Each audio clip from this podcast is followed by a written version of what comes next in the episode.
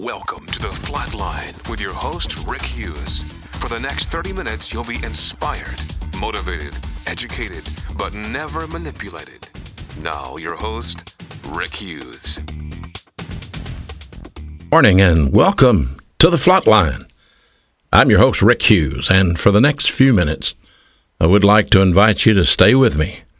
Stay with me here on the Flatline for 30 minutes of motivation, inspiration, a little bit of education, and never any manipulation because we don't have hidden agendas. We're not trying to sell you anything. We're not trying to have you join up, not trying to get you to fess up. We are simply trying to give you accurate information. Information which I believe will help you verify and identify the plan of God for your life. So that's all this radio show's about. No human speculation, just hopefully some divine revelation from the Word of God, the Scriptures called the Bible, the canon of Scripture. And when you hear the show called The FLOT Line, maybe you wonder what a strange name. Well, yes, it is a strange name. This phrase was actually used by my pastor many years ago, who was a retired military colonel. The flot line was something in the military. It's called the forward line of troops, F L O T. And he used that analogy in a spiritual way. And what he basically taught me and what I'm teaching you is that there can be an invisible forward line of troops on the main line of resistance of your soul. These invisible troops are basically 10 wonderful problem solving devices found in the Bible. It's nothing new, nothing we've come up with that's some new discovery. These are age old biblical doctrines that have always been there. But when you understand these 10 problem solving devices, and when you use them, then you can stop the outside source of adversity before it becomes the inside source of stress. So, what we say on this show is that adversity is inevitable, and yet stress is optional. Because adversity is what circumstances do to you, and stress is what you do to yourself. So, we talk about the 10 unique problem solving devices, wonderful assets God the Father has given to each member of the royal family of God. And if you're a believer in Jesus Christ, you are, in fact, a member of the royal family of God. And it's always great to talk to you. Thank you. Thank you for listening. Thank you for giving me your time.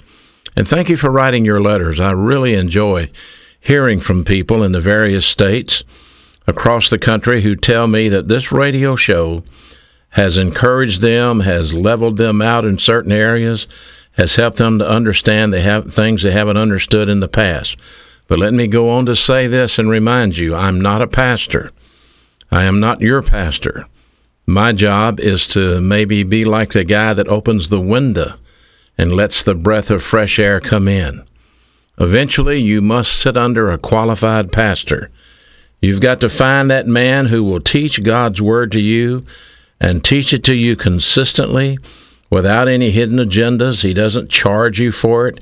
Uh, some man that won't try to get you involved in some humanistic rah rah do good system, but a man that is qualified in the languages, a man who knows the original languages Greek, Hebrew, Aramaic, and who can teach you the Bible from the original languages, who can go into the Word of God and teach you, dissect it line by line, word by word, so that you can learn it and he must have the gift of pastor teacher. That's a spiritual gift that God the Father gives, according to Ephesians chapter 4. My spiritual gift is the gift of evangelism, and uh, my gift functions outside, primarily outside the local church. But I mean, I can speak in a church and I can speak to you, but predominantly my gift functions in schools and you know, public schools are not going to let me in today, so we speak mostly in private schools, not Christian schools, but private academies, where there are plenty of young men and women who are anxious to learn God's plan for their life. Unfortunately, our public schools and the public venue has all been shut down. thanks to a decision made way back in the 60s, uh, brought by a lawsuit by Madalyn Murray O'Hair, a renowned atheist who sued to have prayer taken out of the public schools. And that happened a long time ago. But here we are today. We find ourselves at a crossroads in history. And every day, like me, you pick up the newspaper or you get online and you read some new twist, some new thing that's going on that threatens the very fabric of our society, that threatens the beliefs that we were brought up upon, especially the establishment concepts. What are the establishment concepts? Well, it starts off with freedom freedom for you to use your volition. God gave you a volition. You are free to use it. And that volition is critical for you. Sometimes you use it the right way, and sometimes you can use it in the wrong way. One night during a heavy fog off the coast of New England, a uh, ship noticed a light directly in its course, and that captain signaled the offender to yield the right of way. However, the offender signaled back that the ship should yield the right of way. So then the ship signaled that it was a United States Navy warship and the offender would be rammed if he didn't move. The offender signaled back, Well, take your best shot. We are United States Lighthouse. well, you can see a volitional decision there could get you in a lot of trouble. Our volition, we decide, we choose, but we must have all the facts. And in this country today, the things that we face in the future, it's critical for you to know the facts. The facts, nothing but the facts. You're smart enough to figure it out. You're smart enough to understand what you should or shouldn't do. So I'm not here to preach at you or yell at you, but to give you facts. When I became a Christian, it was a few years ago. And I remember directly after I accepted Jesus Christ as my Savior that I learned about sin. I had never really heard much about sin in the past. I had grown up in the city of Birmingham. I had played high school football and went off to play college football at the University of Alabama. Unfortunately, I did not finish my college career there because I decided in my own arrogance that I would head off down the my way highway. You know what that is? That's someone in a frantic search for happiness. And so I uh, made a lot of mistakes. But when I found Christ, or when He found me, however you want to put it, it was an amazing thing that happened. I wasn't expecting to go to church. I wasn't expecting to make a decision to receive Christ as my Savior. But so many incidences happened that day that they forced me into a situation where I wound up in church, and later after church, I wound up at a Bible study. And at that Bible study is where I heard the good news that Jesus Christ loved me, that He died for me, that He paid for my sin, and that he was resurrected from the dead and he's alive today, and even that he would come and live inside of me if I would receive him as my Savior. I didn't know what I was getting into, but I definitely wanted eternal life, and I definitely wanted to go to heaven. And that night I prayed and asked God to save me. And I told God the Father that I was willing to receive Christ as my Savior. And I didn't feel anything strange happen, nothing like that. But there was an amazing transformation on the inside. Because the Bible says if any man is in Christ, he's a new creature. Old things are passed away and all things become new. That night, your host, me, Rick Hughes, I became a new person in Christ. On the outside, still the same fella, still looked the same. But on the inside, I had been born again, spiritually born again. See, you can't go back to your mother and be born again. Uh, Nicodemus discovered that when he talked to Jesus in John chapter 3. But you can be born again, and what that simply means is that when we're born into this world, we're born spiritually dead because we're related to Adam. Have you heard the Bible where it says, by one man sin came into the world and death by sin? And now death has passed on all, for all have sinned, and the wages of sin is death. That was me, born physically alive, but spiritually dead. And then at the age of 22, receiving Jesus Christ as my Savior and being born again. What that meant was that my dead human spirit was made alive. The Holy Spirit came to live inside of me. And now I have fellowship with God because I have the same righteousness that Christ has. That doesn't mean I'm a good person. It means this He who knew no sin was made sin for us so that we may be made the righteousness of God through him. I have equal righteousness with Christ. It was given to me when I received him as my Savior. And now I have fellowship with the Father. And I know if I die, I'm going to heaven. The Bible says these things are written so that you may know that you have eternal life. And you should know it as well. There's no reason why you should ever doubt that or worry about that or think maybe I do, maybe I don't. 1 John 5 These things are written so that you may know that you have eternal life.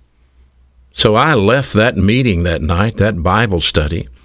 I knew if I died, I'd go to heaven. I knew I had accepted Christ as my Savior, but I had no idea what lay ahead for me. No idea what God's plan was for me. And I really wasn't thinking about discovering that plan. I was just thinking about what had happened that particular night. You know, I think the worst thing that could be happening to anyone is to be a Christian and not know God's plan for their life. That's a bad position to be in. Not knowing the will of God for your life, not knowing where He wants you to be, not knowing what He wants you to do, that's a bad thing. And that's something that I had to learn. Fortunately, I found a qualified pastor, a man who loved God's Word and who taught it firmly and richly. And as I started listening and studying on a daily basis, I was able to grow and learn, and God was able to use me. Because, not because I was a great speaker, no, but because I knew what I was talking about. I was not misleading people. Now, one of the things I had to learn about was sin. See, I never really thought much about sin. Then, after I became a Christian, I started hearing this word sin. And my pastor taught me that sin can occur in three areas. Sin can be something that you think, sin can be something that you say, or sin can be something that you do. In other words, a mental attitude sin. Have you ever thought about that? What is a mental attitude sin? Well, the Bible says that worry can be a mental attitude sin. The Bible says jealousy can be a mental attitude sin. The Bible says hatred, bitterness, implacability. These are all mental attitude sins inordinate competition, mental attitude sin. You know, you can sin and never get out of your chair. You can sin and never get out of the seat of your automobile. I bet you've done it before, driving to work or going home or traveling on the interstate. If you're like me, you'll have plenty of opportunities to sin because of the way other people drive.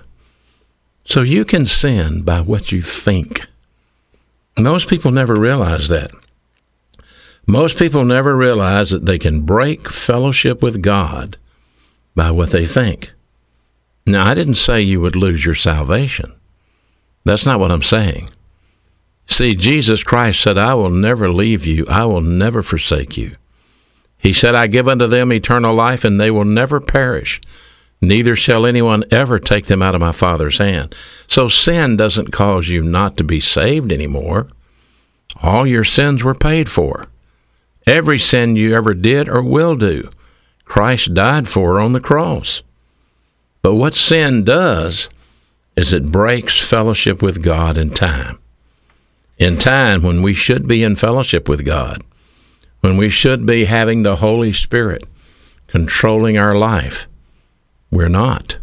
Because the Bible says the Holy Spirit is quenched and the Holy Spirit is grieved because of our sin. And so we learn the problem solving device that's critical to deal with sin. And it's called rebound. Rebound, problem solving device number one out of those 10 unique problem solving devices. Rebound is taught in Psalm 32, 4 and 5 in the Old Testament, 1 John 1, 9 in the New Testament. Even the story of the prodigal son has a beautiful illustration of rebound when the prodigal son came home and said, Father, I have sinned against you and no longer worthy to be called your child. And the father said, Ridiculous. Yes, you're still my child. See, we sin. We sin by something we think, and we can sin by something we say. Yes, you can sin by gossiping. You can sin by slandering. You can sin by lying. These are sins of the tongue. And the Bible warns against these, warns against them. All through the book of Proverbs, the sins of the tongue talked about. Book of James, the sins of the tongue are talked about. You can start a huge fire with the sins of the tongue. And so you can sin by what you think, and you can sin by what you say. I never knew that. I always thought it was just what you did. You know, I equated sin to getting drunk or to fornicating or committing adultery. I committed sin to stealing or something like that. So that's what I always thought it was. It never dawned on me that I was sinning by something I could think or I was sinning by something that I could say. But I knew even though I was a Christian, that I could still sin. Yes, we can still sin. And we can recover from our sin very quickly. You see, when you sin, let me give you an illustration. If you sin at uh, 8 a.m. in the morning, when should you confess that sin? Should you wait until you go to bed at night, at 9 o'clock, 10 o'clock at night? and then tell God the Father on your knees by your bed, I sinned this morning at 8 o'clock. Please forgive me? No. The Bible says when we sin, then we should immediately name that sin. Don't put it off. And you know what? It doesn't say you have to ask God to forgive you. It says you have to tell God what you did. You want to hear it again? If we confess our sin, He's faithful and just to forgive us our sin and to purify us from all wrongdoing. Did you hear anything about saying, I'm sorry? Did you hear anything about, I promise not to do it again? That's not there. What's there is if we confess our sin. And the word confess means to name, to agree with God.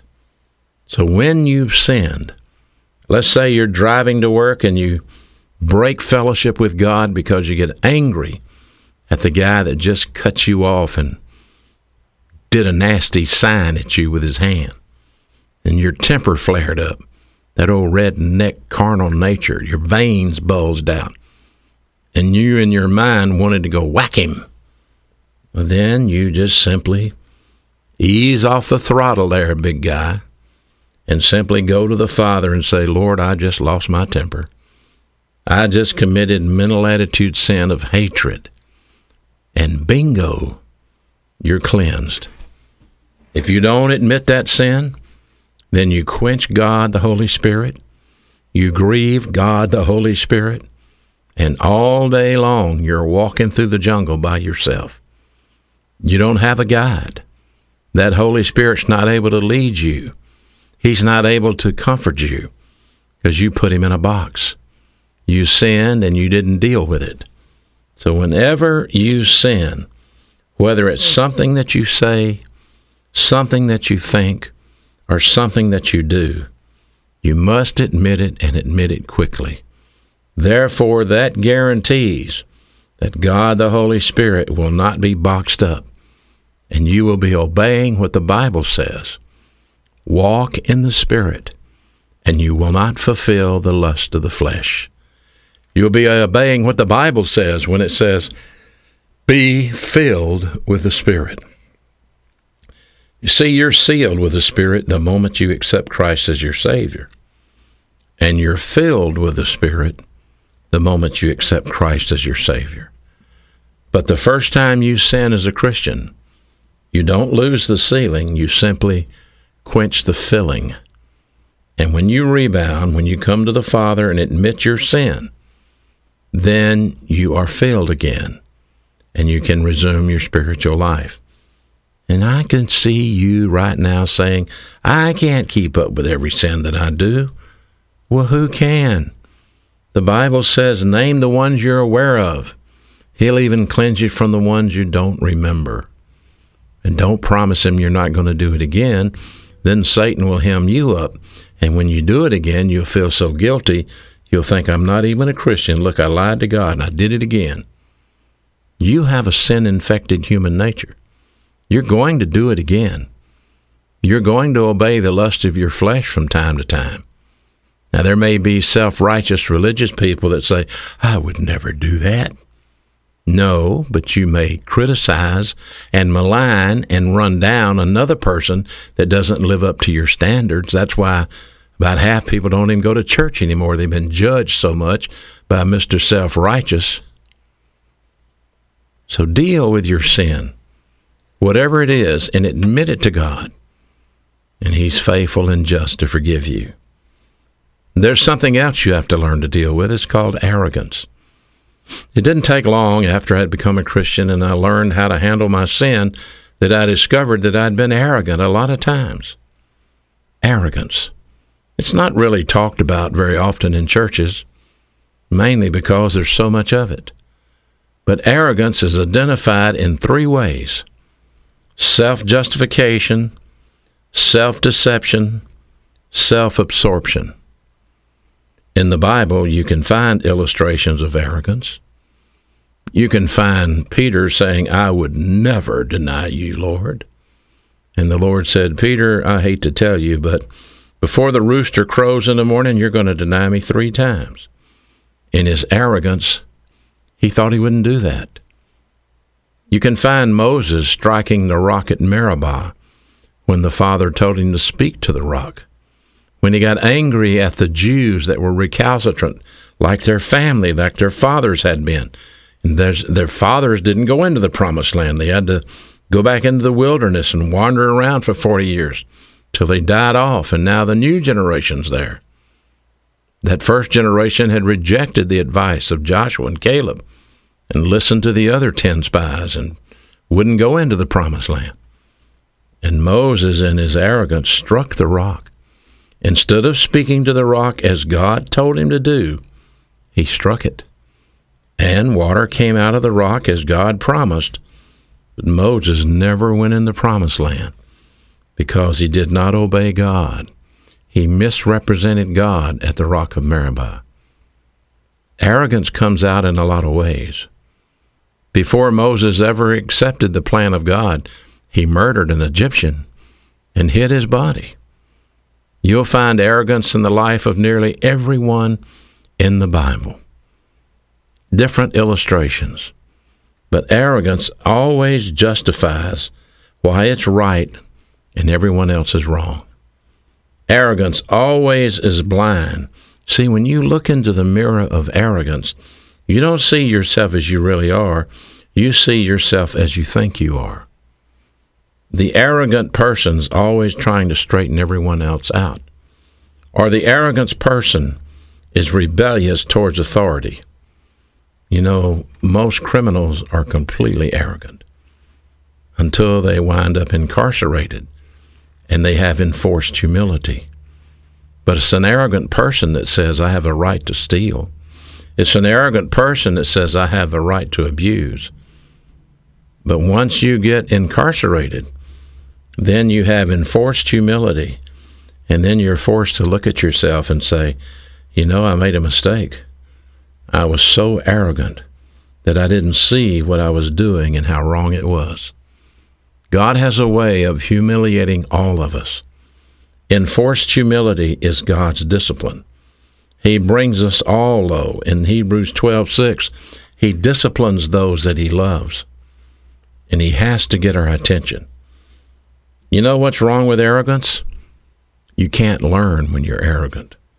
It takes humility to learn. The disciples in Matthew were arguing about who was the greatest. And the Lord Jesus Christ called them aside and said, What are you guys talking about? And they got real silent. They didn't want to say. They were arguing about who was going to be the greatest when they came into the kingdom. That's arrogance. And the Lord had to teach them using the illustration of a child that if you want to be great in my kingdom, then you have to be last. You have to be a servant.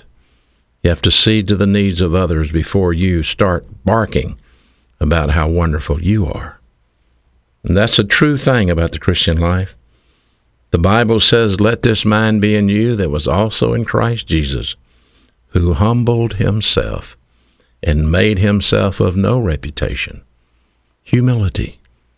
Humility is the total opposite of arrogance. Humility never justifies itself. Humility never lies to itself. Humility is never self absorbed. And yet, arrogance is all of those things. And arrogance always leads to self destruction.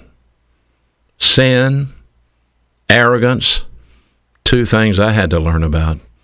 And then I had to learn about a lack of discernment.